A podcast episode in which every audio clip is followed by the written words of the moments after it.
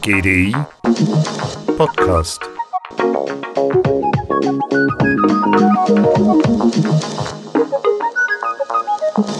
Nationalstaaten sind gespalten, die EU steht unter Beschuss und weltweit gewinnen ideologisierte Randgruppen an Einfluss. Statt Dialogen dominieren Glaubenskämpfe rivalisierender Lager die Politik. Nicht Fakten sind wichtig, sondern Zugehörigkeit. Erleben wir die Rückkehr eines vormodernen Stammesdenkens? Oder ist dieser Tribalismus so alt wie grundlegend für Menschen? Wir versuchen es zu klären und haben an der GDI-Veranstaltung vom 22. Januar mit dem Titel Die Rückkehr der Stämme genau hingehört. Die ganze Digitalisierung, die neuen Kommunikationstools, die gehen Richtung Netzwerke dezentral und auf der gleichen Seite wissen wir genau, wo es zu viel Dezentrales gibt, kommt wieder der Wunsch nach Zentralisierung. Sagt GDI-CEO David Bossart. Auf jeden Fall ist eine Debatte in der intellektuellen Welt der westlichen Länder entstanden. Eine Debatte über Stammesdenken, soziale Klassen, Zugehörigkeit, dies in einer vernetzten Welt, einer globalisierten Welt, wo der nächste Freund nur einen Klick weit weg ist. Steigende Individualisierung, Polarisierung, Selbstoptimierung. Es sind die politischen Erschütterungen, die uns umtreiben. Der Brexit, die Wahl Trumps, der Einzug der AfD in den Deutschen Bundestag oder bei uns die Eidgenössische Volksinitiative gegen Masseneinwanderung. Spricht da die sogenannte längst vergessene und vielleicht sträflich überhörte schweigende Mehrheit? Die Sozialstrukturen sind in Transformation. Sind daher politische Konflikte nicht verwunderlich? Es sind einige vielbeachtete Bücher publiziert worden, die sich mit dem Thema auseinandersetzen. Andreas Reckwitz und die Gesellschaft der Singularitäten, Didier Eribons Rückkehr nach Reims oder GDI-Referent David Coutard mit The Road to Somewhere. Guthard ist Journalist und Leiter der Demografieabteilung der Think Tanks Policy Exchange und behandelt in diesem Buch eine Wertedifferenz zwischen zwei Gruppen, die entstanden seien, die er die Anywheres und die Somewheres nennt. Die Anywheres beschreibt er so. People who tend to be better educated and more mobile, generally speaking more liberally minded in, in politics, who I call the Anywheres, uh, partly because they can fit in anywhere. They're, they're comfortable with social fluidity.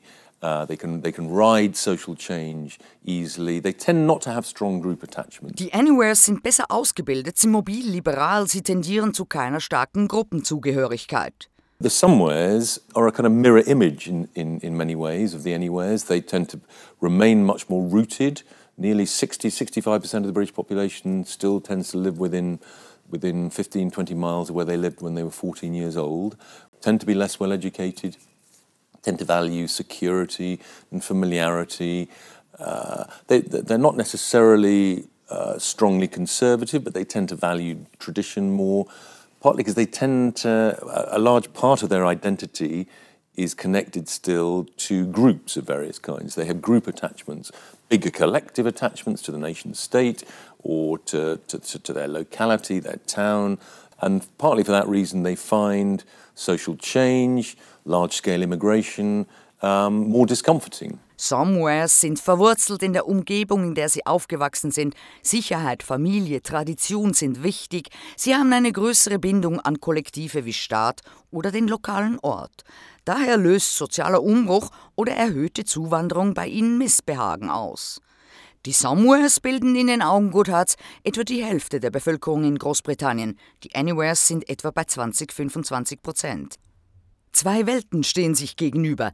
Dies bezieht sich nicht nur auf ein materielles Gefälle, sondern eben auch auf eine kulturelle Ebene in Form von Lebensstil, Lebensgefühl und Lebensperspektive. Die gut ausgebildeten mobilen Anywheres oder wie Reckwitz es nennt, die neue Mittelklasse gegenüber den bewahrenden, verwurzelten Somewheres oder die alte Mittelklasse bei Reckwitz. Anders formuliert, die etablierten Stärken der westlichen Welt kommen unter die Räder, sagt David Bossart. Wir dachten, wir entwickeln die beste aller Welten mit Technologie, der sozialen Sicherheit, persönlicher Freiheit, Hedonismus, aber die Rechnung geht nicht auf. We used to, to develop the best technologies, the best social security systems, the highest form of individual freedom and unprecedented consumer hedonism ever seen in human history before. But this comes now as we become aware at a certain price we didn't correctly take into consideration. I would sum it up in one word it is social change. Sozialer Wandel. Fakt ist, und da sind sich die Herren Soziologen einig, der Wandel geht schnell, zu schnell für die Somewheres. Ihr Unbehagen wird groß und größer, der Konsensus oder das Mittelmaß wird kleiner. Was früher eben Mitte und Maß bedeutete, gemäßigt oder vielleicht mäßigend, wird zum Synonym für die negativ konnotierte Durchschnittlichkeit. Keine Überschneidungen mehr, kein Kontakt unter den Gruppen, den Stämmen. Oder wie der deutsche Philosoph Peter Sloterdijk es ausdrückt, dass wir uns nolens wohlens in der abgrundweiten Kluft zwischen dem primären Gefährtentum, Horde, Stamm, Sippe und der Weltgesellschaft befinden. Interessant in diesem Zusammenhang, auch Sloterdijk zitiert dies häufig, ist die vom britischen Anthropologen Robin Dunbar entwickelte Dunbar-Zahl unter der Dunbar-Zahl versteht man die theoretische kognitive Grenze der Anzahl Menschen, mit denen eine Einzelperson soziale Beziehungen unterhalten kann. Und diese liegt bei 150. Und stimmt es heute noch bei 33.000 Freunden auf Facebook und 16.700 Followers auf Instagram oder Twitter? Dazu Sloterdijk. Das Abenteuer der Zivilisation besteht in der Hauptsache darin, eine Antwort zu finden auf die Frage, wie kommen wir über die Dunbar-Zahl hinaus? Und die Antwort liegt offenkundig in der mediologischen Dimension. Durch den Gebrauch äh, von Medien, insbesondere äh, von Schrift, gelingt es den Menschen, ihre tribalen Klausuren auszubrechen und Bewohner von Großwelten zu werden. Das ist eigentlich, äh, wenn Sie wollen, die Überschrift über das, was in den letzten 3000 Jahren kulturgeschichtlich gesehen auf der Erde sich vollzogen hat. Es ist die Transformation der kleinen Hordenpsyche von Menschen, die auf 150 Personengemeinschaften geeicht waren, hin zu großweltfähigen Menschen. Das heißt, das Drama äh, liegt darin begründet, den Menschen davon zu überzeugen, dass er Kosmopolit sein kann. Dass er Bewohner einer Weltstadt, der Kosmosstadt, der Weltallstadt werden kann, äh, so wie es die griechischen Philosophen des zweiten Jahrhunderts vor Christus äh, schon ausgesprochen haben. Ne? Der Anywhere ist also den tribalen Klausuren entronnen, vernetzt werkt und misst die Welt neu aus.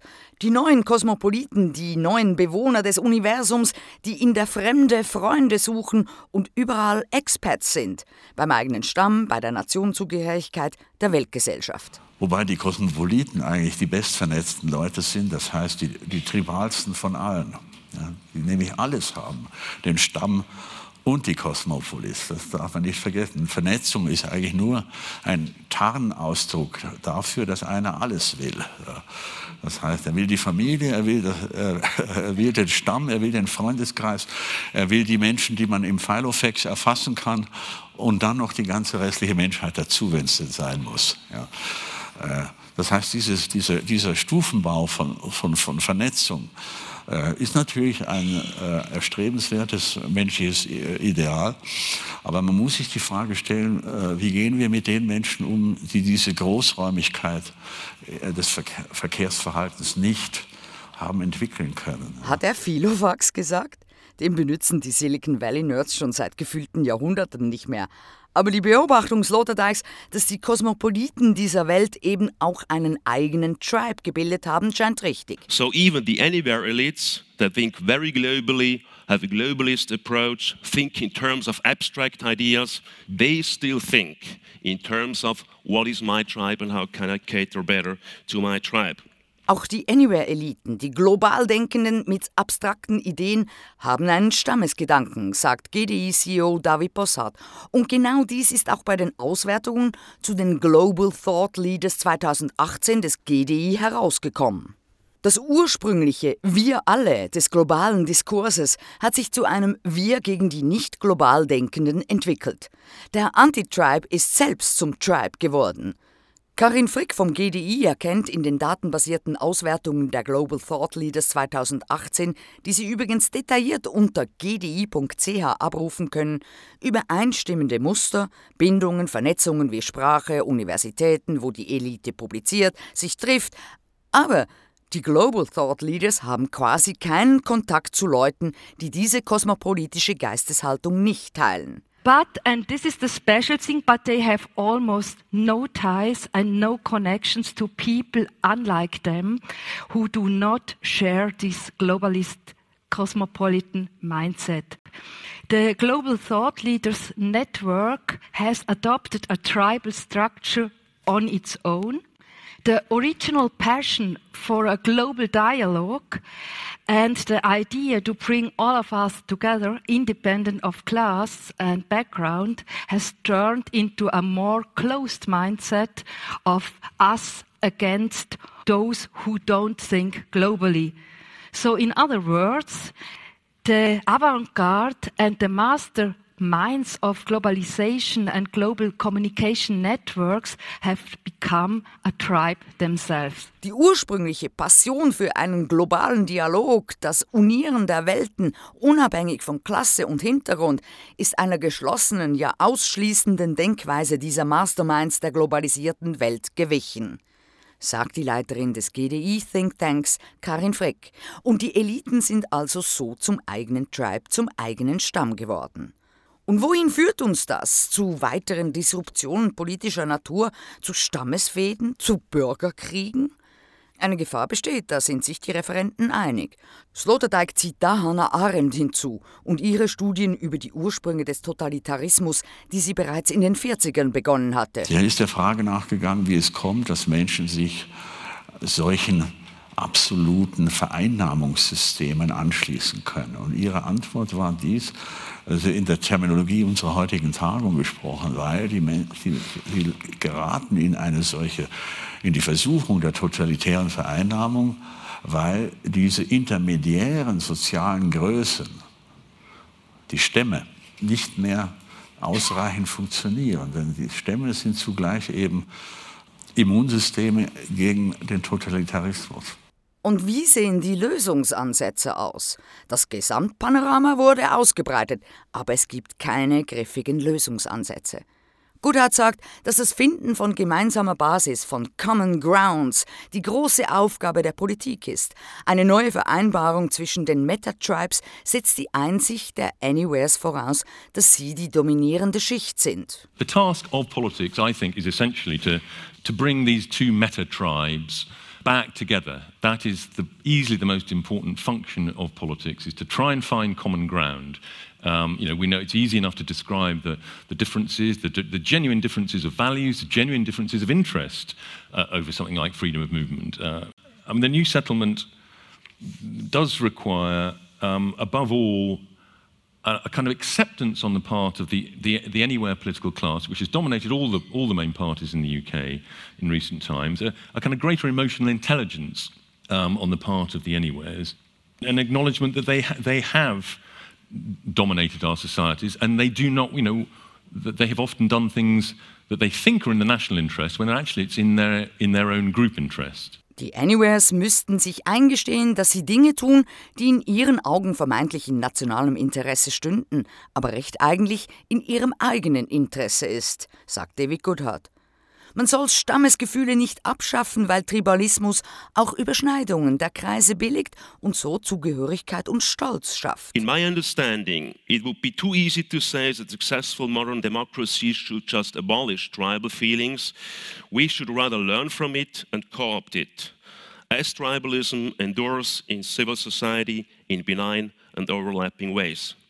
So we find a sense of belonging of unconditional pride in our neighborhood and in our community, in our ethnic and social identities and their rituals among our fellow enthusiasts. Auf dass wir das Gefühl für Nachbarschaft und Gemeinschaft in unseren ethnischen und sozialen Einheiten finden, sagt David Bossart. Das Gespräch zwischen den Erfolgreichen und den weniger Erfolgreichen sollte die soziale Zukunft äh, mitbestimmen. Also lassen Sie uns reden.